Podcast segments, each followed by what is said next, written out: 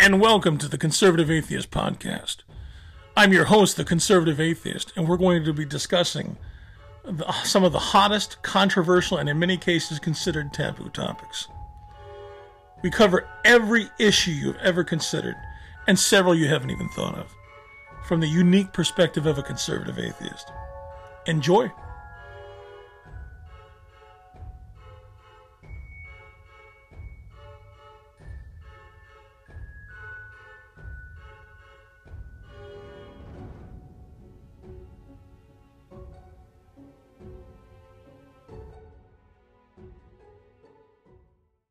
And welcome back to the Conservative Atheist Podcast. I'm your host, the Conservative Atheist, and I'm joined as always by my co host, Brighter later. Hey guys.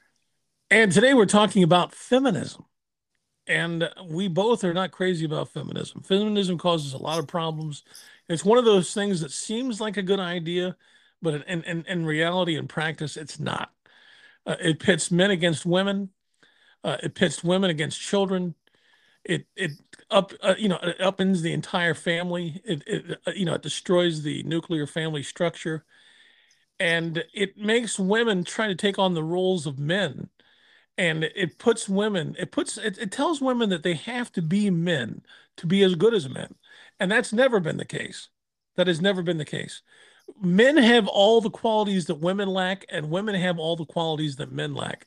And together we complete each other so men women do not need to be men. They do not need to be masculine. They do not need to be assertive. They need, don't need to be um, you know unemotional. They don't need to be angry. They don't need to be any of these things. We're not your enemy. We're your you know we're your we're your companion and you're our companion. And so that's the natural way of things and that's the best way to raise children. But uh, feminism has changed all sorts of things. Um, and you see this in movies and tv programs now you see a lot of women in you know I, I I, like to watch this show called FBI and it's made by the, the man Dick Wolf. He creates a he creates all the different law and order shows. He creates FBI. He creates a lot of good shows. And it shows this little tiny girl. She's probably about five foot tall, maybe a hundred pounds if that. And her big, strong, muscular partner distracts the guy with, with the guns so she can come in and tackle him and slam him to the ground and disarm him. And the guy that she's slamming into the ground is probably 250 pounds. It's just so goddamn ridiculous. And this has been a trend that's been getting worse and worse and worse in TV and movies. Um, it happened in Westworld. It's it's it's it happened in Star Trek. It's just happened in tons and tons of movies and TV programs and it makes it absolutely fucking ridiculous and almost unwatchable. Right. So, your your take on this, brighter later? Yeah, I would agree with a lot. I, I think uh, one of the things I found that uh, kind of like a more superficial critique people have of feminism is that uh, you're seeing in a lot of our media where the men are portrayed are portrayed as particularly incompetent, and the women are the competent ones that can kind of uh, swoosh in and save the day, which I find kind of interesting. Yeah, I think uh, I, I, think at that point about media or kind of media portrayals is that, uh, or what I what I particularly take umbrage with, and a lot of people do, is that uh, a lot of the arguments that they make for feminism seem to ultimately just be antithetical to reality, such as like men, I guess men just being ultimately just very incompetent, whereas women are the competent ones. And a big one I've seen is that uh, this is probably the probably the the most like keynote or salient thing they'll kind of uh, espouse to show that feminism is something that's very pertinent is that they'll say that oh well men and women women make uh, something like 70% uh, than a man or 70% on the dollar what a man makes which the problem with that and obama was famously espoused this is that uh, the problem is that it's missing some serious context and it's not giving and it's not bringing the fact that uh, men are much more likely to I guess go go to school for harder things like chemical engineering whereas women are much more likely to do something like sociology. And this tends to be just a fact about uh, well this is a fact about universities and well, well kind of... it's it's not just that. It's also the fact that men tend to work overtime hours and women work a lot of part-time hours. Yeah.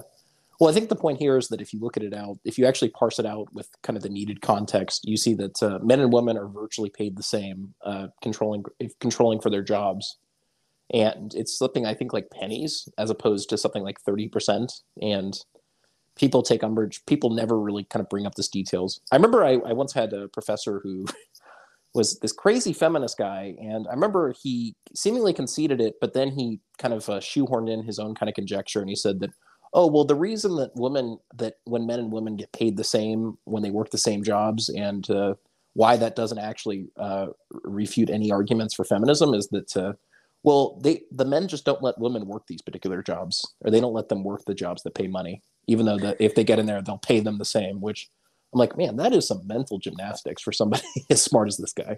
Yeah well i i remember i remember you know probably a couple decades ago.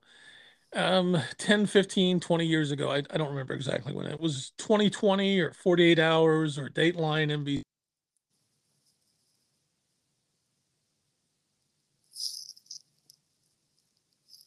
having a segment on um, women firefighters and women firemen, whatever. And the the bottom line was is that the lot the Chicago Fire Department was getting sued by all these feminist organizations because they weren't hiring enough women. And so what they eventually had to do is is they eventually had to start uh, recording all of their their physical tests to show the reason why that they weren't hiring them. And the reason why they weren't hiring them is because they simply weren't up to the task. They they, they couldn't complete the physical tests. Uh, one test was you know the symbolized chopping through a door with an axe.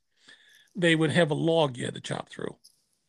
Well all the men virtually all the men chopped through the log with one chop. The women 10 15 20 chops or 30 chops later had made it through the log so if I'm inside the the the the the, the apartment and the then the building is burning down, or I'm inside my home and the, and the house is burning down, I don't want you chopping, you know, 15, 20, 30 times while I burn to death in the in the house, and then eventually you die or you have to leave, and I'm left to you know I'm left to the flames. I don't want that to happen.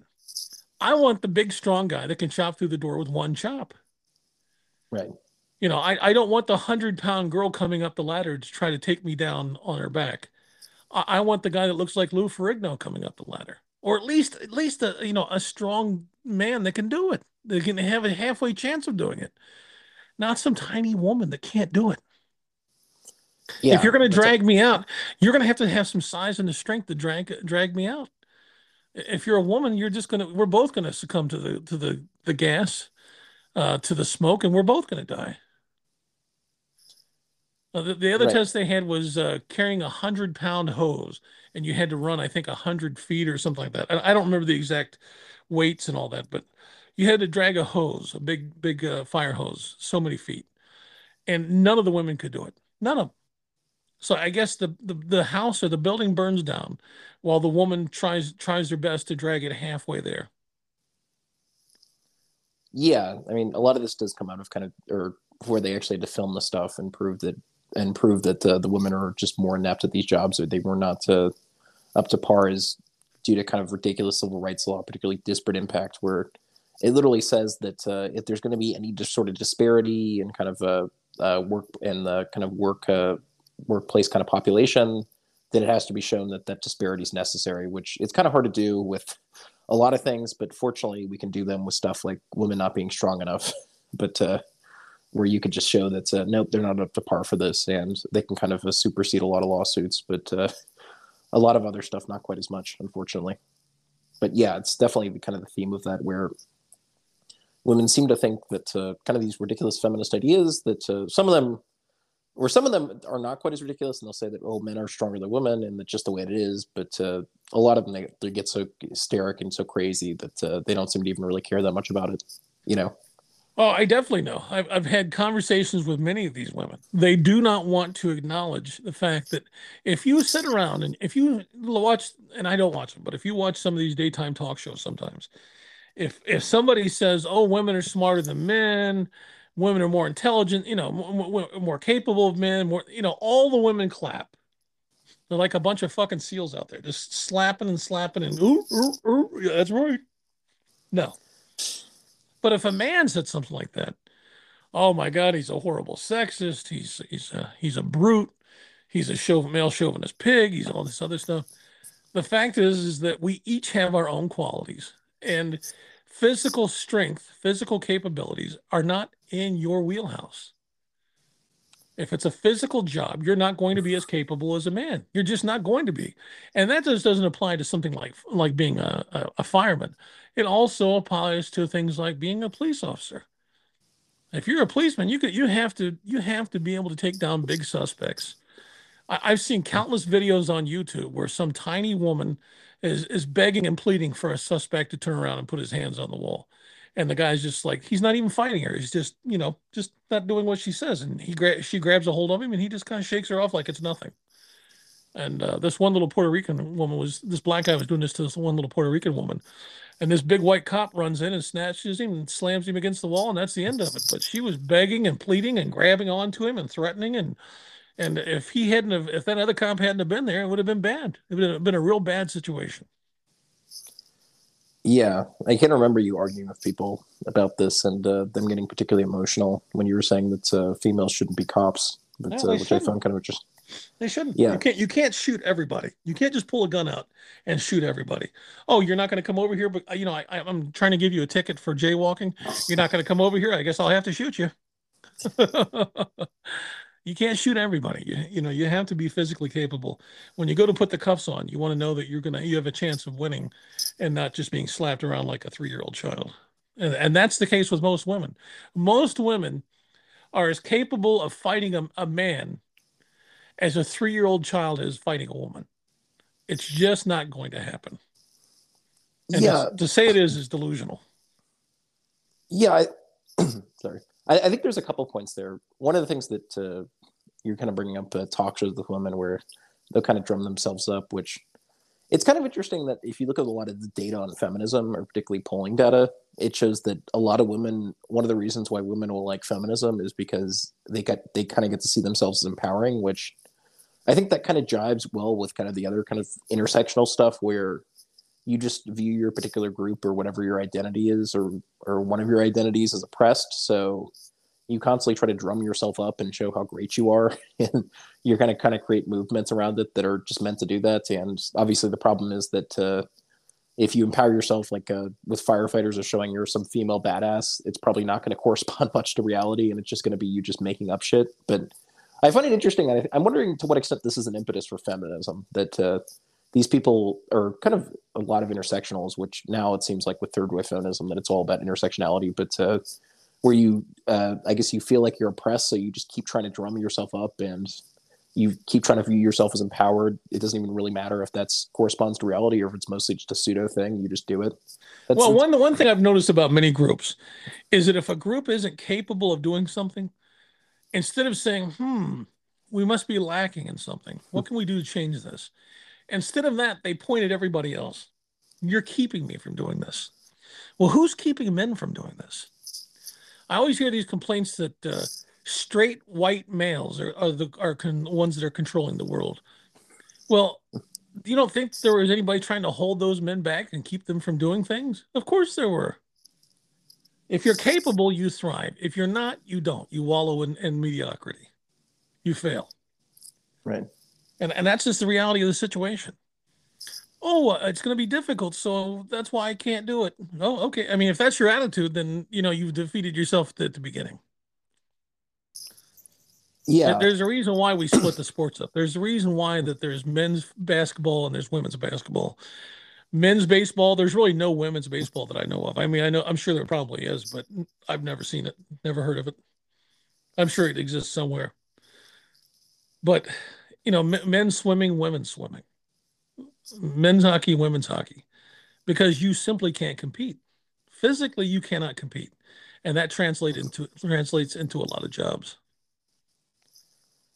Yeah, I, I think we should probably not put as much of an emphasis on kind of the physical stuff. Obviously, it's the case that uh, women are, a lot of women will just be so overly confident in their ability and just say the stupidest shit. But there's probably much more pertinent aspects to kind of go after feminism. Well, you know? those those no, those are good ones. Those are good ones because that that's why you have a tiny little woman trying to carry, trying to take a uh, a, a, a six foot four, two hundred and fifty pound muscular man from jail, and he yanks down the street. We're trying to figure out what how that happened. Or you know, I mean, this this is it's a problem. It's a problem. We we're not we're not acknowledging reality in this world anymore. We used to acknowledge reality. We used to be a an objectivist uh, culture. Now we're a subjectivist or a postmodernist culture where everybody gets their own reality, and political correctness rules the day, and not and not truth. Well, I think that's what I take more of an umbrage with, or that's where my kind of major gripe. That's that's kind of my major gripe with feminism in general. I don't think uh, where I think it's going to have some real implications is going to be kind of in workplace or a lot of the workforce. Whereas a uh, a lot of the kind of more physical jobs, at least when I when I hear people arguing about this, they'll typically they'll typically concede a lot of these points and they don't try to put as much of an emphasis on it. Though typically, I don't, I don't, I don't know about that. I, I don't know where you, I don't know where you're getting that one from. I hear about I hear. I mean, why do you think the Chicago Fire, Fire Department had to start uh, filming their their physical tests? They were getting sued. Uh, you're constantly hearing about how there's not enough women in police departments, and there's you know, the women in the military. There was a guy that there was women were not good. They're good at flying regular planes, but fighter pilots they're not good at. And they were there was a lot of women who were dying and crashing their planes, their fighter jets, into the ocean or the side of the ship uh, when they would try to land on aircraft carriers. And finally, one of the instructors came out and said so. And he had been instructor for many years, and he said that the military pressured him into passing women that weren't capable. And well, uh, that's a problem. Yeah, I think there's a difference between, I guess, being a fighter pilot and I guess just doing something with brute force and that's, or just brute strength. And that uh, it seems like if you're going to fly a plane, it's not as much about brute strength as it is just uh, I guess, other things that you're particularly adept at. Whereas I, I am saying here that uh, the the difference is is that uh, I think in the case of the Chicago Police Department or the Chicago Fire Department rather, it could have just been that uh, they were kind of able to, I guess, get enough people crazy about this, and they were just able to get a lawyer to kind of file some suit against this, and then that was by and large settled. But I don't think the, a lot of women that uh, even a lot of them who drink the Kool Aid, so to speak, on a lot of feminism, maybe would have taken such an umbrage with that, especially if it's made clear that uh, a lot of physical character, a lot of physical stuff had to be sufficed. Well, Whereas I think they. I, I, well, let me. I, you're not watching the shows I watch, then. Yeah, I just want to say one other thing. The the thing that I think they would particularly take umbrage with, which I think is a much more pertinent thing, is that uh, women don't do as well in, I guess, particular kind of highbrow jobs. And there they they accuse the atmosphere of being sexist and then they try to make it such that oh it's 50-50 you know?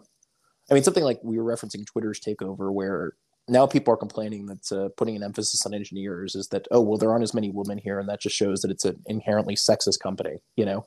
I think that's i mean even even it could be that the case that uh, people are going to be i guess pissed off about kind of like uh, more blue collar jobs that require more brute force i think where it's really really going to become more relevant is kind of more white collar jobs where for whatever reason or not for whatever reason because we kind of know this but uh, women are not uh, uh, as a women do not reflect uh, in the workplace. They don't reflect their uh, their percentage of the population, and they're disproportionately less likely to hold those jobs. Well, I I, I, I think it's I think it goes across the board, blue collar and and uh, white collar. Uh, white collar women just aren't as assertive as men are. They show that women are not as likely to ask for raises as men do, and uh, they're just not as assertive. When they try to be assertive, it's not part of their nature men are innately aggressive. They're innately assertive.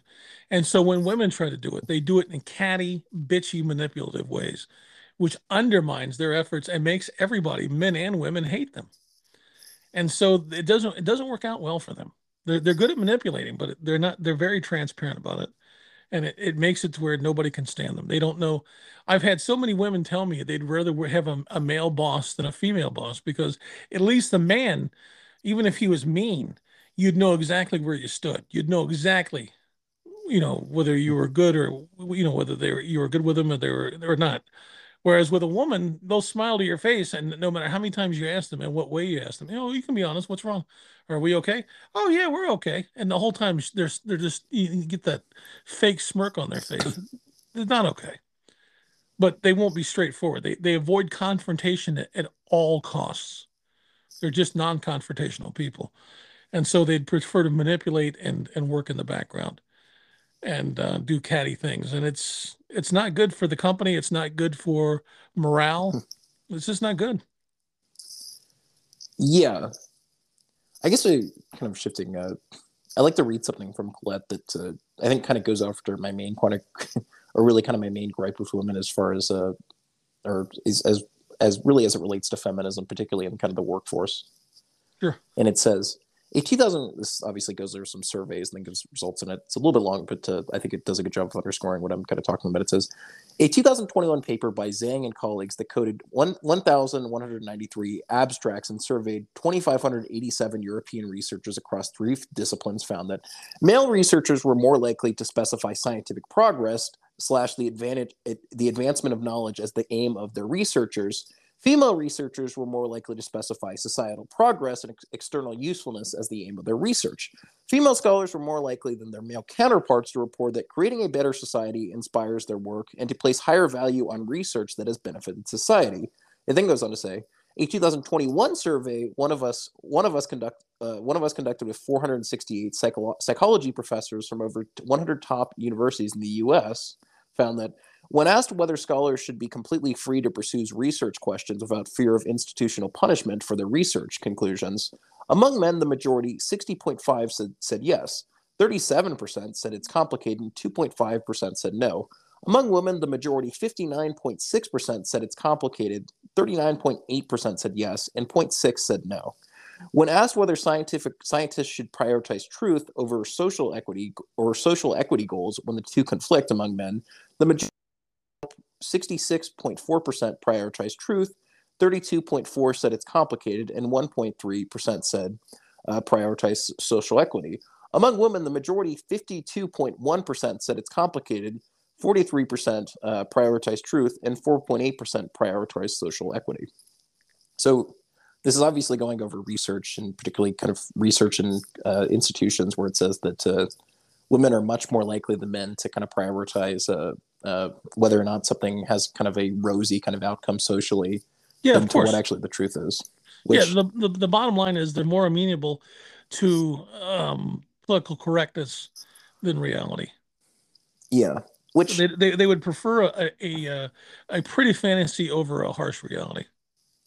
Yeah, which this essay, I'm not going to go through all of it, but it basically goes through if you look at universities and you see the advent of like diversity, equity, and inclusion, people talking about safe spaces, people just anything that you consider woke. This seems to be kind of an advent in the last kind of 20, 30 years. And this author theorizes that uh, the reason why this is is that uh, university professors are about half male, half women, whereas at least in the 80s, they were under 25% and his feeling his theory is is that uh, the reason why we're we're seeing universities reflect much more uh, kind of emotions and kind of safe space stuff as opposed to just doing kind of cold hard research and being being amenable to I guess research no matter where it lies is that uh, women are really starting to take over these institutions and they're ultimately just kind of uh, bringing with them in are invariably kind of their own sediments on a lot of this stuff and that that's well, well so, society in general is becoming is is transitioning from a masculine um, society to a, a more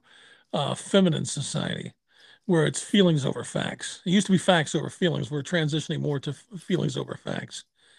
And that's why you see things like, uh, you know, that's why we went from a, an objectivist system to a subjectivist or postmodernist system where everybody gets their own reality. Uh, standards be damned. It's whatever makes you feel good. Yeah, I think there's there's a lot to that. Uh, I don't know, as someone who's read a lot of postmodernism, particularly Nietzsche, I think some of these, particularly the Jordan Peterson followers, they they can be somewhat unfounded on this, particularly because someone like Jordan Peterson seems to praise Nietzsche pretty much, which seems to be kind of convoluted. I definitely, I, I'm not blaming as much postmodernism per se. I definitely think it's a problem of if you get very emotional people into jobs, which women just tend to be more emotional, they're just going to bring a lot of stuff with them and they're going to prioritize that over, I guess, what should be, whatever should be kind of the objective goal. Yeah, feelings based yeah, I think that's where I'm seeing this, and this is where I really, really do take an umbrage with. Maybe it's not as much feminism per se, but it's kind of like a lot of kind of female stuff where it's it's shown that, uh, or I guess it, it does have to do with feminism because the idea of third wave feminist, which I think most feminists, if they're going to call themselves feminists, that's what they subscribe to, is that uh, if there's really any sort of disparity, it's due to sexism and women and men they have to be equal in all outcomes and it appears as though when you at a lot of these things where men and women are probably 50-50 like universities it's you're not seeing very rosy outcomes you're seeing them kind of bring along more kind of emotional things and well i'd they, say they, just, they, they don't want they don't want equality they want equity equity and qual- equality are not the same thing They they want they want to be artificial. They want to be they want the same outcome. They want e- equality of outcome, which is not tenable, and unless you just artificially do it, which is which is not merit based. Everything in this everything in this world should be merit based, Right. not Felix based. Yeah. Which I, I think if, is, if you can if you can succeed, you succeed. If you can't succeed, you don't succeed. Period. Based on your merits, based on, based on your capabilities. yeah. Maybe obviously just kind of uh, focusing a bit more on universities because that's where I, rec- I I was I was at most recently or kind of spent a lot of my time at and I did see a lot of this kind of nonsense and you do kind of wonder where this emanated from. And I, I guess I guess it's kind of an extension of this. The one thing, probably my most sexist point, and uh, or maybe my most sexist belief, and uh, also some people might might think that just undercuts every single version of feminism is that, uh, and obviously you're going to agree with this. I'm wondering to what extent, and obviously you, you referenced at first that men and women are meant to be together. I'm wondering to what extent that women are probably much more supposed to be under the domain of men and just supposed to be kind of like steered by them. Well, definitely. Think think about it this way. Look at look at the look at the animal kingdom. There are a few cases where the female is is the is the is the dominant gender. Elephants. Um, I I, I forget what else, but there's a few. The the you know, there's a few insects in the insect world, but in, in the the overwhelming majority of of mammals, males are the dominant gender. You see it with gorillas, you see it with chimpanzees, you see it with orangutans, you see it with baboons, uh, our closest our closest relatives, the other primates. Um, you see it with lions and tigers. You, you you see it throughout the animal kingdom. It's it's the rule. It's not. It's you know the the female being the the um, I think hyenas. The female is actually the the dominant. But strangely enough, both females and males have penises, and the hyenas are very strange animals. But so the overwhelming majority of of uh, of mammals, especially primates, the male is the is the dominant gender, and I think that's obviously been true through about males in human nature throughout mankind. We can look through history, and you see it. I mean, look at modern civilization. Would modern civilization exist if it wasn't for men? Buildings and sidewalks and roads and sewer, sewer systems, indoor plumbing, electricity, um, television, airplanes, cars, trucks, trains. Would any of these things exist if it were not for men? Right. Yeah, I, I think there's a couple points. This is obviously something that I grapple with as far as uh, I don't know, just grapple with in general is that uh, what should kind of be like the configuration of a lot of the stuff, and uh, I don't think I, and uh, obviously like uh, some of the more kind of like sex or fairly kind of meninist and I would probably say more so misogynist people, which uh, or misogynist types, is that they seem to think that a woman just needs to uh, always suffice to certain roles or suffice kind of conventional or traditional roles or norms, and that uh, they should just be seen as property. And it seems like I've always kind of, and maybe it's just more emotional, where I think that's probably wrong. But then I'm thinking that, uh, well, when women seem to kind of dominate their own kind of ecosystems, they become particularly emotional and just uh, kind of uh, defeats the purposes. Or defeat they defeat the purpose that they were kind of set up to do. And the question is, is that it seems like you, or it seems like the only way to really repudiate that is just to make them more male dominant, which would seem to, in effect, just be that uh, men, men are kind of men are, I don't know, men kind of trump women in a lot of the things, you know. And I, I think I wonder, like, what's kind of like the most, uh, I don't know, I guess equitable way that could be done. to kind Well, of bar the there, there- there's two there's two genders. Regardless of what anybody tells you, there's two genders, two sexes, two genders. There's masculine dominant, and there's pass. There, there- there's masculine dominant. Aggr- I'm sorry. I'm sorry. There's masculine, which is dominant aggressive, and then there's feminine, which is which is passive submissive. Uh, dominant gr- aggressive is always the boss by the by its very nature. right. And again, women women play a role. They don't. They may not play the role that they they, they think they should. They may not feel like that they're equals, uh, but they fill roles that we can't, and that we fill roles that they can't. And is it evenly divided up? No, it's not. It's Right. definitely not. Somebody has to be the boss, You know, it, you look at a you look at uh, a tribe of Indians, you know, Native Americans, Indians, whatever. Um, you know, everybody can't be a chief. There's got to be some Indians. There's got to be some braves. Everybody can't be the chief. It's just the way yeah. it is. I guess one of the things that I've always wondered, uh, kind of squaring this kind of dilemma in my mind, is could it be the case that, uh, maybe this is where I think we would probably diverge, is that could it be the case that most women could just kind of just live their lives and not obsess over feminism and feeling like they're oppressed and need some way of kind of drumming up themselves and just I guess kind of invariably just kind of fit kind of the conventional kind of gender norms, but uh, it being the case that people just by and large are oblivious to it and they don't put an emphasis on it. And I mean, it, as far as the women I've been around, this is more or less what they've done. They haven't really, I guess, complained about feminism or felt about being oppressed, unless they, usually if they complain about it, they probably have a decent argument for it. But they just kind of do what they're going to do, and they accept that uh, if men are bet men are very likely just going to be better at some things, and women are better at some things, yeah, or when women are just better at others, you know. Yeah, what and you're talking what you're talking about is something that was coined by Ronald Reagan back in the '80s, called the silent majority. And yes, I agree with that. I think the average woman just lives her life, and and lives gender norms. Hmm. I yeah. think it, but you know how they say the squeaky wheel gets the oil or grease. I think that's what it is you the the people that yell and scream the loudest and are out there burning their bras and wearing wearing pink pussy hats are the ones that we hear. We don't we don't notice or hear from the people that are just living their lives. Right. Yeah, I think there's a couple points. I'm not quite sure if I would totally agree with some of the things you said. I guess my point is that uh, kind of the environment, and I don't even know. I, kind of like I guess I would say the women that I've been around, where it was always understood they could do whatever they wanted to, but they didn't really complain about kind of their their environment. And if they wanted to, I don't know, become a physician or a lawyer, nothing was stopping them, and they could go ahead and do it. And to assume that they could they could probably flourish at those, you know. I mean, you also see that uh, kind of an aside with this is that uh, one of the points people make is that I think only 30% of females in the United States identify as feminists. I saw that. I can't remember exactly where I saw that, but uh, I think this was from 2019 where the vast majority of women do not identify as feminists. You know, right, right. Though it, though it does show, I was reading uh, some Pew research from I guess 2021, which I'm not quite sure how to reconcile this, but uh, or how you'd square this, but uh, it shows that uh, something like the I think 60% of women they either say that feminism suits them very well or that it somewhat suits them. And obviously, it could just be the case that if it somewhat suits you, you could also realize the problems in it. and You're not going to identify with it, but they just live their lives and don't feel oppressed. Yeah, I agree. I agree. Most women don't feel like they're feminists. They just live their lives and they don't feel oppressed.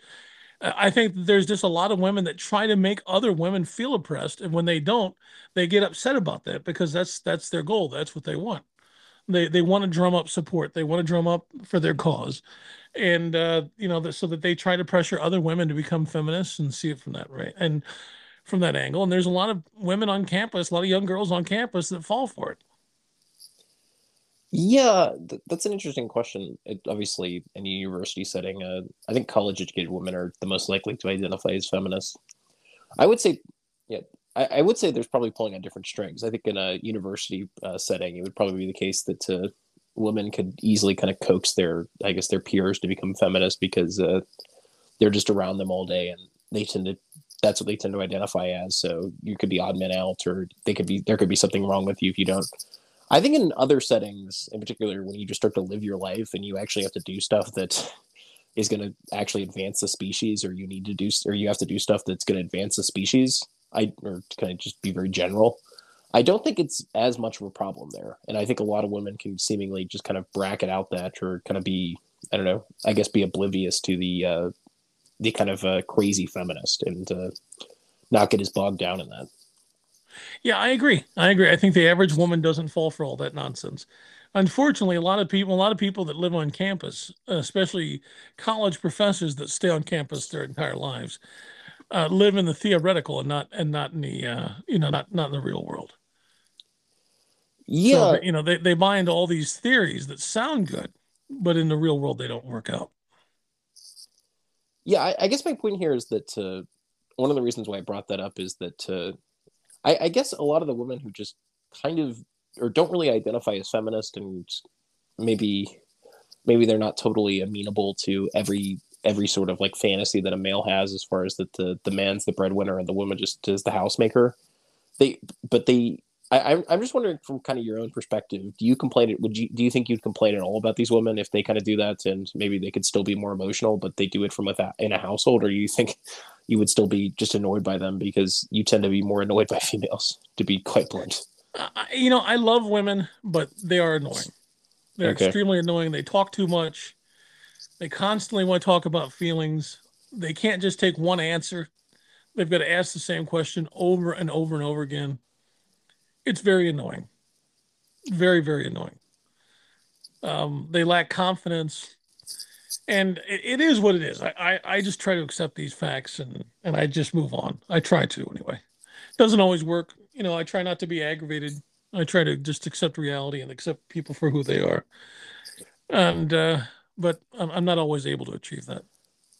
Yeah, I, I think it's uh, thinking about it could be that uh, I mean, if women's essence is kind of just being more emotional and I guess kind of concealing more stuff and everything that comes along with that, then there's obviously going to be particularly just nurturing or I guess raising kids. That's probably what they're going to be best at. And I guess another really sexist belief is I'm starting to think that it also could be the case that women, their their kind of main purpose is just raising kids, and virtually everything else, men are probably men are maybe maybe it's not as much they're meant to do it, but they're just going to be better on better at it on average. But I, I think the the one thing I wonder is that uh, if is could it be a scenario in which uh, women are just more emotional in kind of their own particular domains or the domains that I guess they're meant to flourish in, and uh, people could tolerate it, whereas whereas uh, I guess they also tolerate other domains that they're probably shouldn't uh, be the lion's share in, like academia or anything that's kind of uh, truth or anything that's kind of pursuing truth, where they could accept that uh, well we're going to be kind of uh, trumped by other people, or it's ultimately going to be a case that our sentiments don't uh, aren't going to be what shows through. And I'm kind of wondering right. if that could kind of if something like that could happen, where I guess other other some some domains are going to be more emotional based, whereas others are going to be, I guess, uh, I guess more mechanical or kind of more kind of shrewd in that sense. I don't know if that makes any sense. I, I just kind of wondering how the configuration of this could work in kind of an ideal system, or what I think tends to happen in most of the so world. So what, what I what I think you're trying to say is is that it's a little bit more tolerable uh, the way they behave when it comes to being overly emotional when they are dealing with things that are feminine, taking care of children, taking care of the house, things of that nature. Um, but when it comes to professional things and out, things outside the, the home, it's a little bit less tolerable because it affects other people. Yeah. Well, I, I think the more so I was making the point that uh, if you could accept that uh, if it could be the case that uh, both men and women kind of take the stance that uh, okay, well, well, we're obviously meant to be together and we complete each other, and we us we have to accept uh, both of our essences, you know, and not take umbrage with it, right? And just accept that uh, it's going to flourish in different ways. I guess that's one of the things that I wonder. Well, I, I don't think most women that consider themselves feminists will ever accept that. Okay. I, I guess one of the other questions I have is and obviously this kind of uh, this kind of cuts across the different kind of uh, I guess strands of feminism, which it seems to be it seems to be the second wave feminists basically say that uh, a woman should be able to do whatever they want and you should accept that the first wave seems to be much more that uh, okay well we're not we shouldn't be viewed as property and the third wave is much more intersectional that uh, women are oppressed and we have to look at the ways in which they're oppressed throughout society you know and right. I, have heard I've heard people basically argue. We interviewed Paul Gottfried, and I believe he said this, where he thinks that uh, it's the case that uh, well, don't say don't say that you're against third wave feminists, but the rest say that you're against all of them. And I think his idea there is that uh, women are just naturally, if they get an inch, essentially kind of the the adage, if they get an inch, they'll take a mile. So you have to really, really control them you know, which I'm not quite sure if that's true, but uh, I think it is. I think I think he's got something there. And unfortunately, I think one leads to the other, leads to the other. I think it's a slippery slope, and it, it just keep the ball just keeps rolling and getting bigger and bigger and bigger. And now we're to the point where we're denying reality in the face of feelings, and uh, it's becoming a much more feminized world where where fun is where you know safety, as Bill Maher said, safety is is seen as a bigger priority than fun always. Okay. You know, like, it's it, we we become a softer, gentler world. I guess the one qualm I have, or maybe it's not as much a qualm, but just kind of grappling with it, is that it seems like if Gottfried's if Gottfried's right on that, then it seems to be that men actually have to make a concerted effort to kind of control women, which I don't think I'm quite as sympathetic with. Whereas what I was proposing was more so that uh, this kind of just naturally happens, you know? Yeah, but that, but, but, and that sounds good, but that hasn't happened. What's happened is, is that women have broken men down. They've whined and complained, and they've gotten enough soft, weak men to go along with them, to that they've shifted society. Uh, ma- conservative is masculine, liberal is feminine and, and again, I don't mean to keep harkening back to Bill Maher, but pretty much that's what he said in the past. You know, the the, the daddy is conservative, the, the mommy is is is the liberals. And uh, the the daddy is strict. He has rules. He has standards. He's a pragmatist. The mommy is is is the feelings based. The liberals are the feelings based. Uh, they're the they're the more than the what feels good instead of what works and that's what we've drifted to. We've drifted to a feminine, a feminine, more feminine society, where it's more important. People's feelings are more important than what works, and that's simply not sustainable. What's the old saying? Uh, and I, th- I think I've said it before on this podcast, not on this particular episode, but you know, hard men create good times, good times create soft men, soft men create bad times, bad times create hard men, and it's a, a continuous cycle. If yeah. you have really strong men, you create good times. Those good times mean that the, the, the men don't have to be strong and hard anymore. They can be soft and weak. And so then they create bad times. And so then strong men come along and, and start the process all over again. Yeah. I should say kind of uh, I guess just kind of fleshing this point out more. There are other I remember Amy Wax in particular, I'm sure you know who she is, that uh, I've heard her. I've heard her make a point that uh, she wrote a big kind of sociological study, basically arguing that the '50s had the best values of, or any sort of culture he's trying to emulate should be the '50s, and they had the best values. Of course. And the point she made about women is that, uh, well, it's the case that obviously women can basically do whatever they want, and obviously, I mean, I'll, there's going to be women who obviously have the intellectual wherewithal to do whatever they want. That shouldn't quite be what's expected of them, and what should be expected of them is basically just to kind of service as like uh, homemakers. And I, I don't know to what extent. I, I, guess one of the things I'm interested in here is that, uh, I guess it's kind of just the kind of sociology is that uh, to what extent can you just look at norms as something that's just there and it's something that we should just recognize and maybe that's more of like a Heideggerian sense of it and to what extent are they something that has to be uh, stringently enforced and we have to be clear that it's not going to happen Whereas I think I think it's probably going to be the case that just because we're herd animals, it's going to be that uh, most people are just going to abide by them, and they don't really, or actually just because we're herd animals, it's probably the case if you deviate from them, that people are going to chastise you. You know, but yeah, uh, of course. I, I, think there is a question there of. Uh, I, I, guess one of the things I'm grappling with here is that uh, how concerted do you have to be with a lot of these values, you know, to actually make it work? And you I have think, to be very. You have to be very concerted. Okay. Otherwise, it just continues in a giant loop, which it may continue in a giant loop anyway. Okay. Maybe there's maybe there's no way out of that loop. Yeah. You can't, you know, if if if hard men create good times, and the good times don't present any challenges to men, naturally men are going to become soft and weak. Well, I'm wondering and, if. Oh, sorry. Go ahead. Go ahead. I was going to say, I'm wondering if uh, the feminine or it seems like feminists would kind of uh, uh, upend this kind of adage, given that uh, it could be the case that they still end up in they create some like shit atmospheres where obviously I've said that uh, the one thing I mostly have a problem with is not as if you look at it, I mean, people that wear pussy hats are not going to create a bunch of crime. It's going to be that uh, downtrodden effects where there's going to be another group that commits a bunch of crime, and these people are going to be as sympathetic as can be with them. So you can't really separate it. But I, I wonder with women in particular or feminists in particular, it seems like that uh, it could be clear that uh, they have so many negative outcomes, such as them not being as happy, or you just see just so many, just so many pernicious things with these that these women create, and they'll probably still be feminists because they'll still think they're oppressed, you know. And it, it's not quite clear how you repudiate that. And obviously, with the adage there of kind of the paradigm, it seems like, uh, well, when things go to shit, people uh, put it into place. But it seems like feminists are not won't be quite as amenable to that, and they'll just be kind of drumming along, you know. Yeah, of course. They're they're the victims. No matter what the situation is, they're the victims. And that's not just true with feminism, uh, feminism and feminists. It's true with other groups as well. They're the victims, no matter what, no matter what the circumstance, no matter what's going on, no matter how much people bend over backwards to accommodate them, they're always going to be the victims, always.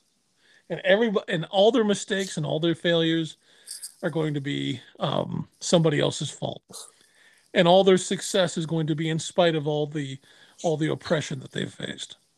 They're constantly the victims and the heroes at the same time. And uh, it's fragile egos, very, very fragile egos. Okay. Well, I guess my, my question there is how exactly did the women that are, are particularly feminist, how do you how do you make it such that uh, they that bent gets kind of loosened and they're less likely to become that way? I don't know. I don't know. I, I guess just not not giving them, um, not giving them, not giving into them is pretty much it. When okay. you give into the whining and complaining and the constant excuse making, that's what happens. Things go awry. But as long as you stand stand strong and you don't bend and give and you know you don't bend your will, you don't let them bend your will and give in to what they're saying, and the whining and complaining and the you know it's like a child. You let them throw as many temper tantrums as you want, but you stick to your guns. And if you stick to it, eventually they're going to cry themselves out and take a nap. it's like a little kid. And like I said, it doesn't, just go for women, it goes for a few other groups as well. yeah. I'm not let, let, sure. let, let, them let them cry themselves out. Let them throw as many temper tantrums as you want, and stand stand stand tall and strong. Yeah, I I guess I'm not quite sure if that would that would that would totally reverse it if it's the case that maybe it's the case that uh, it's just an intersectional movement and they feel oppressed. So if you make it such that you don't give a shit and you don't buy into it, uh, maybe they'll just tucker themselves out and they'll just move on to something else, or I guess go along with the. I guess their will would be bent to, uh, I guess the original will, or what I think was you were trying to say. I, I guess it just seems like kind of implausible that uh, these people will just kind of drop the act. You know, it's oh, it they, seems kind oh, of... oh, they they will maybe not completely, but they will. It, will take it'll take the uh, it, will take the fire out of them. Okay. Well, I guess my the way I look at it more so, and I, I, that could be true to some extent. I I'd have to think about that more. I honestly haven't given it that much thought. The thing that I think would probably taper down more feminism, or taper down, I'd see, I'd say, which is the more, which are the more pernicious aspects of it. And obviously, I reference the case of universities where it seems to be that uh, they just enter these spheres and then they become they bring their sentiments with them, which tends not to be good, is it seems like you basically just have to make it such or make the whatever kind of like I don't know job they're in or institution or whatever you want to say. Institution's probably too general. Just be very very stringent with what the values are, and don't let them repudiate that. And that's actually kind of branches out into other points about conservatives or in, with conservatives and uh, institutions. I remember uh, Sullivan's Law, which I think was the editor of National Review editor of National Review in the 90s, he had this idea that all institutions will become liberal eventually. And his idea of how to repudiate that is you have to be as stringent as you can with those values and you have to make clear of that nonstop. You know? Yeah, of course. Of course. Absolutely. Absolutely. Because if you're not strict, if you don't stick to your guns, if you don't stay strong, if you don't uphold your standards, you know, feminism is the is the lack of standards. It's the it's the it's the erosion of standards and so you you know that's where you get the cashless bail for criminals that's where you get you know the always siding with the criminal and trying to see the the criminal's point of view.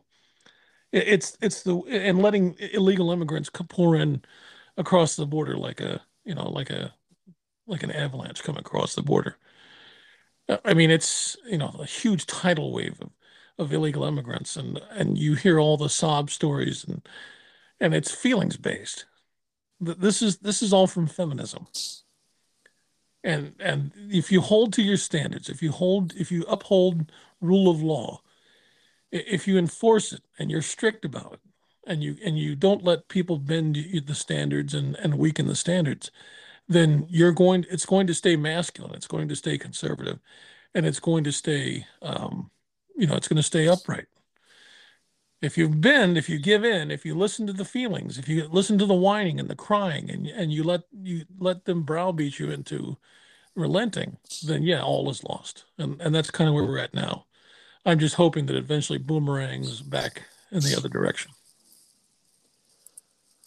Uh, yeah. I'm not quite. Yeah, it's it's hard to say what's going to happen. I would say that uh, with women, it seems like a little bit different than the Sullivan's Law, and I, I think we'll probably do something on kind of like liberals controlling institutions because there are some really interesting essays on that, and this is very much kind of tangential to it. And I shouldn't say that. Uh, I would probably say I disagree with you a bit that uh, a lot of institutions, what you seem to say is that uh, they become feminized, and that's where you get a lot of the shit. I think there's something kind of deeper at play with a lot of the reason with the the reasons why uh, a lot of these institutions become more liberal.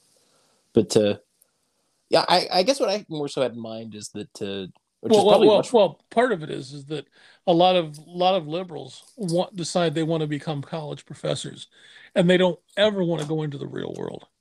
They want to stay on campus. They want to they want to be a professional college student. They want to live on campus forever. They don't want to ever leave that life. And that's part of the part of the reason why they've taken over campuses. Because the conservatives tend to go out into business while the liberals stay behind and become professors. Uh, yeah, people have made that claim, particularly with the. it used to be the case that something like half of professors were conservative. I'm not quite sure. I've heard accounts of that. There's there are some problems with that just on face value, but I, I don't know enough to really judge. But uh, sorry, I lost my train of thought. I, I, guess the point I was making that uh, I think I'm making a point that's probably even more stringent or even probably more hardcore to most people, uh, to most people than yours is, and that I think it's just a case that uh, women will probably just be by being more emotional that the second they just start to enter an institution, they're just gonna or in kind of uh, droves, then they're just to bring along their sympathies with it. And I, I don't know if there's an instance of that where it didn't happen, you know? And maybe it's the case that that could be repeated if you're much more stringent, but it seems a bit more far fetched. Or maybe the idea there is that uh, if you make it clear that these are the values, that women are just less likely to join just because they realize that uh, it's not in their wheelhouse. Well, they re- they realize they're not going to be able to wallow in the in their emotions and their emotionality instead of going into logic. You have to you have to keep the logic. You have to have there shouldn't be any taboo conversations. There shouldn't be any taboo speech. There shouldn't be any taboo thoughts. Um, you know, the idea that uh, everything is, is something to be offended by. Women. The only time I've gotten complaints at the workplace was from women. Always. Always. And uh, it was the most petty shit. Now, I've heard women complain well, well, uh, you know, men talk about sex stuff. They make sexual jokes. They do this. They do that, and they're upset about that. Then, when the men go out of their way not to make those jokes in front of women, then they say, "Well, you know, every time I walk up to a group of men, they get quiet. They start t- stop talking about what they were talking about, and uh, you know, they." So basically, we just we shouldn't talk about what we talk about when you're around, and we shouldn't talk about what we talk about when you're not around apparently you get out of the picture. So you just want us to become women, basically. And that's not going to happen. At least it's not going to happen to guys like me. So yeah, I mean, yeah, they'll, they'll complain. Well, I'm, I feel excluded because when I walk up, men stop talking. Well, yeah, because we don't want to. We don't want you to go to HR. We don't want to. We don't want a lawsuit. We don't want complaints. We, you know, you were complaining, so now we're trying to be. We're trying to be respectful of your feelings, and not speak in ways that we know will offend you or upset you because you're you know your tender delicate feelings and so now you're offended because you're not included in the conversations but the only way we can include you in those conversations is if we don't talk about what we normally talk about in private so right. you don't want us to talk about in public what we talk about and you don't want us to talk about in private what we don't what, what we don't want us to talk about there's not really a third option and then women guess... will say, "Well, you shouldn't be talking about that stuff in the workplace in the, in the in the first place." No, actually, private conversations are private conversations. If you don't fucking like it, too bad. Yeah. Well, there's a lot of stupid shit and giggly shit that women talk about at work that I don't I don't particularly want to hear, and uh, you just have to ignore it. Yeah. I guess kind of segueing a bit, and maybe this is where we disagree a bit, is that uh, I, I wonder if a society like Korea I'm not quite sure of all the of all the uh, complexities of Korea, but to, I remember a commentator that I liked who lives there was basically making the point that a lot of wokeism is ultimately seeping into Korea, particularly through the universities, or that's kind of the foray for a lot of this. And I guess my question would be that uh, would you be as worried about this in a case like Korea and more of a homogeneous peer if uh, women became much more kind of feminist or you had much more of a feminist bent amongst, I guess, the women, but you still had the homogeneous population? Do you think you would be just as concerned about it, or do you think you could say that, uh, well, they can't really screw things up with kind of their intersectional woes as, as or at least as much as they could in the United States? It, it minimizes it. It minimizes the effect. Although you still have homosexuals in Korea, I'm sure. And I'm sure there's got to be some minority groups in there that could that could do some whining and complaining. Yeah. But it would, wouldn't be as wouldn't be to the extent that it is in Western society. Okay. I guess that's where I, I don't know about this. Maybe that's kind of like a weird cognitive bias. I can remember uh, uh, I had a or I didn't have a conversation. I was listening to a conversation where a woman was going to some meeting and she was told by another woman that uh, who kind of superior to her that uh, oh well look this is kind of an informal thing so don't worry about it or don't worry about kind of dress code or etiquette in that kind of sense. And then she said something to the effect of, well, yeah, but that's probably mostly men there, so they can get away with it, whereas women are going to get judged more. And obviously, it's just like kind of moronic, like sexist thing, like I'm the victim. And I remember thinking to myself that I don't really care that she said that. That just doesn't really bother me. Whereas if if somebody black said that, that well, it's mostly white men, so I have to be careful as a black man, I would be much more bothered by it and I wondered if that if they're ultimately kind of the same thing, or if that and I, my claim was uh, ultimately unfounded, or if it could ultimately be that uh, one's just going to have much more pernicious pernicious effects than the other. Saying stuff like that, even though I think they're, both... they're I think they're pretty. If they're not the same thing, they're pretty close to it. Okay. Pretty close to it. And first of all, women that women when women say men can get away with it, not get judged, but but, but uh, or men can get away with it, not be judged, but women can't who are those people that are judging those women? It's other women. Other women judge you, not us. You know this this this ridiculous idea that men are judging women on, on how they dress and what they do. And No, no, it's it's actually women dress judging other women. I, I've been in rooms before where I was kind of sitting in the background. People weren't paying attention to me, and some woman would come in and, and she'd I guess her, her her purse wouldn't match her shoes or her her hair was maybe bleach blonde or something. And as soon as she went through, all the women started talking all kinds of uh, nasty shit about her. That's women. Yeah. That's a that's a woman thing. That's not us. We, we couldn't give a fuck less. Yeah, that's that's kind of a good point. I the other thing I always wonder with feminists, and I guess I haven't really read the literature on it, but I wonder if feminists ultimately understand that women are more emotional, and they try to either say that uh, oh well that's a good thing. Women have feelings and men are just kind of monsters because they they tend not to have the same kind of feelings. Or if it's the case that they say that uh, oh well yeah they do but uh, that makes them much more stronger because they can feel things and that's why you need kind of a female essence or or even or i guess more so they would probably just do something to, and they'd say that uh, oh don't think about that. That's just sexist kind of having those thoughts you know? That's i think that comes much more in like kind of the third wave kind of feminists starting from the 70s where they kind of really really kind of grapple over stuff like this you know? Well one, one thing i've noticed is is that and this applies to both women and black people and even hispanic people to a certain degree. If a woman doesn't agree with feminists then she she uh she has internalized um sexism. She's being sexist towards herself and and they'll say that about black guys. If, if, a black guy doesn't agree with every bullshit thing that comes out of the black community, and the whining and complaining and the oh woe's me, I'm the victim, and everybody's holding me down. If he doesn't agree with that, then he is he's got internalized racism. He's racist against himself, I, and it, it's ridiculous. I think that happens to a much larger extent amongst uh, blacks than it does uh, females. And that blacks, if you're, I mean, you have to you have to fit a certain archetype, or else, oh well, you're a self-hating black person, or you don't you don't understand kind of the black experience. I mean, people have said like how just how how wicked it is that this has become so inculcated into the black experience, and I don't think it's as much inculcated into kind of the female experience. Maybe you could say something like, uh, I mean, I don't even know if these would be unfounded, where women have to worry about getting attacked or doing something like that. And I, I guess maybe that would show that uh, maybe it's hard to kind of draw this analogy only goes so far with men and women. given that there could actually be some things that they have to worry about that are likely pretty founded, whereas with men not as much, or black or black people in general not as much. You know, right? Yeah, I, I agree with that. Yeah, I mean they're not entirely wrong when they say that they have to worry about getting raped. It's just that no, uh, no, they're they're not entirely wrong about that. That's true. Yeah, I think uh, obviously the part where we we obviously talked about sexual assault in regards to or in relation to if it being uh, about control or just kind of low impulse control.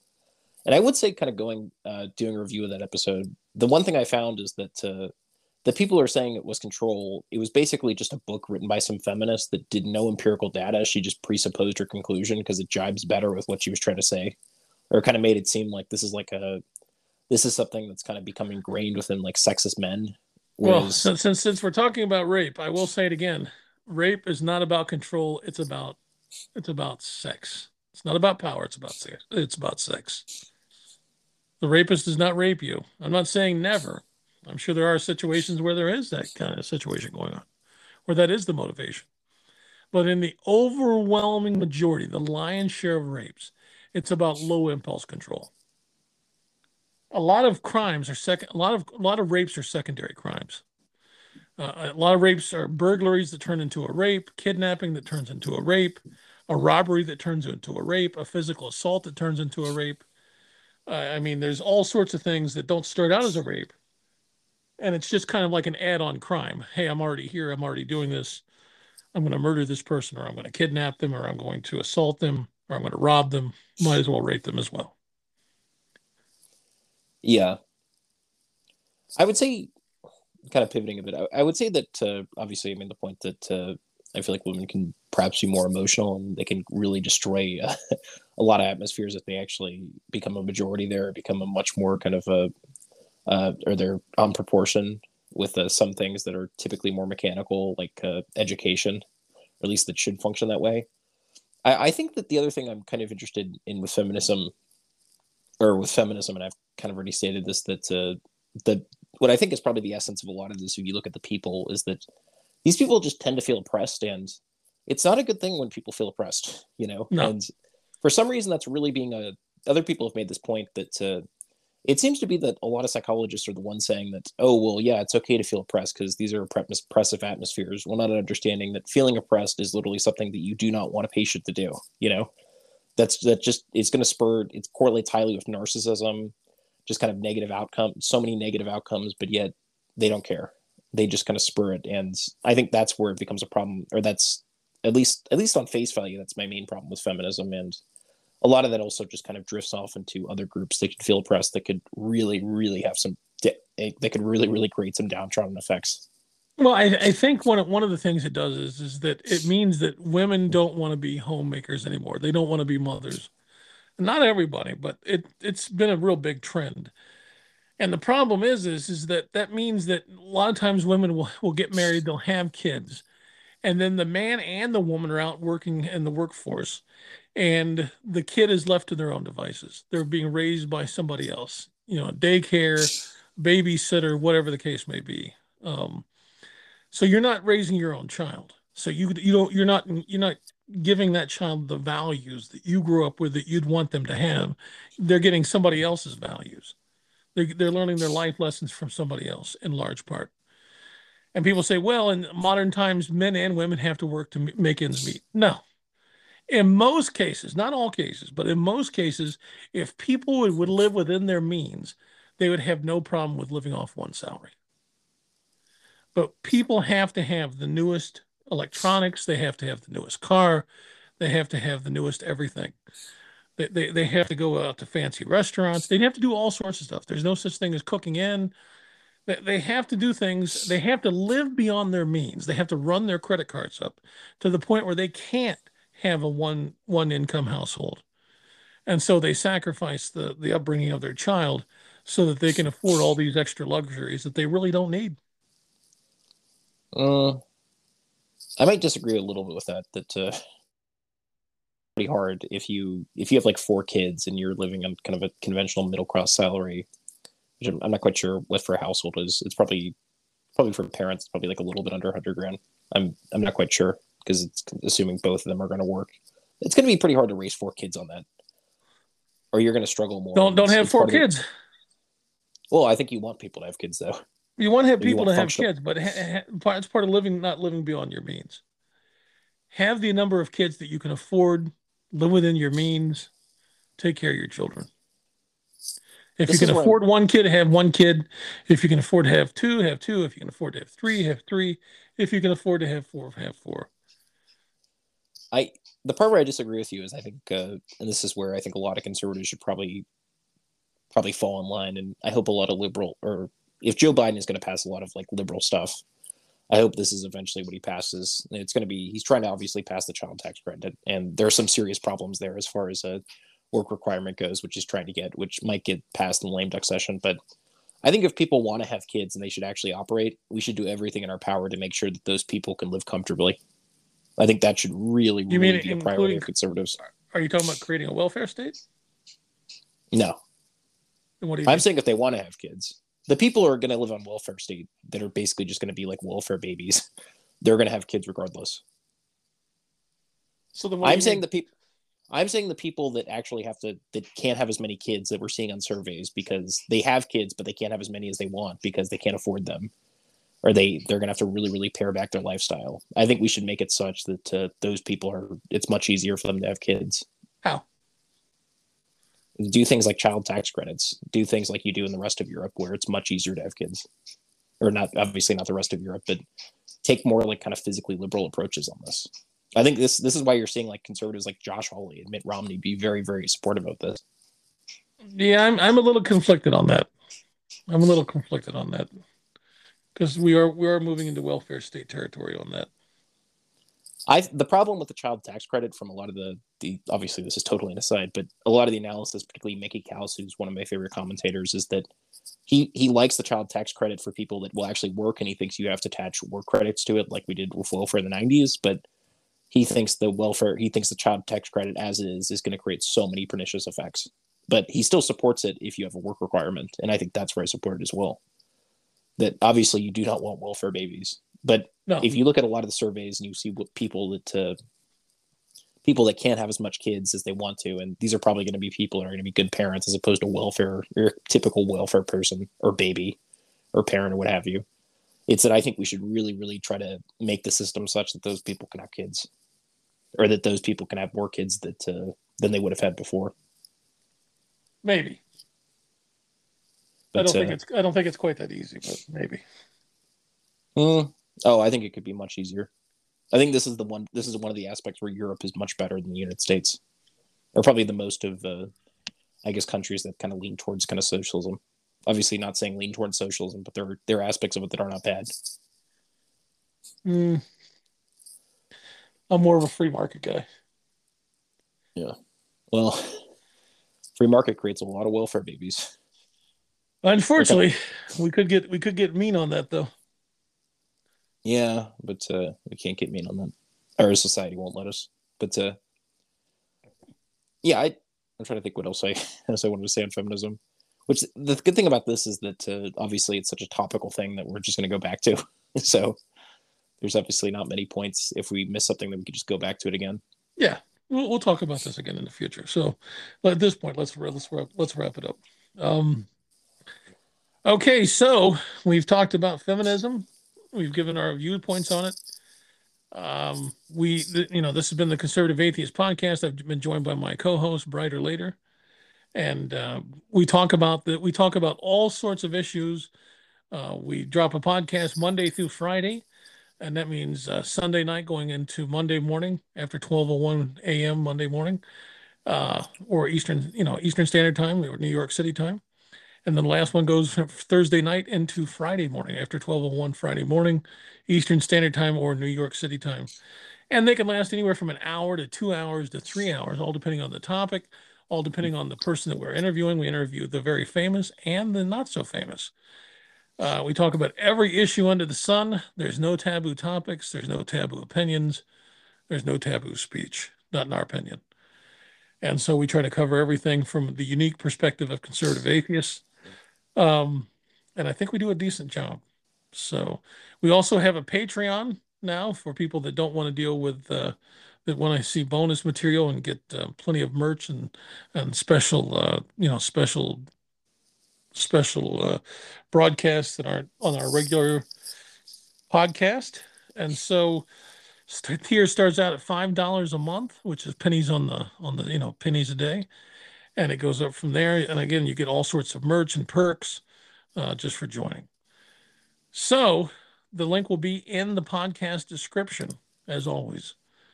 And I appreciate everybody listening, and uh, we'll catch you next time.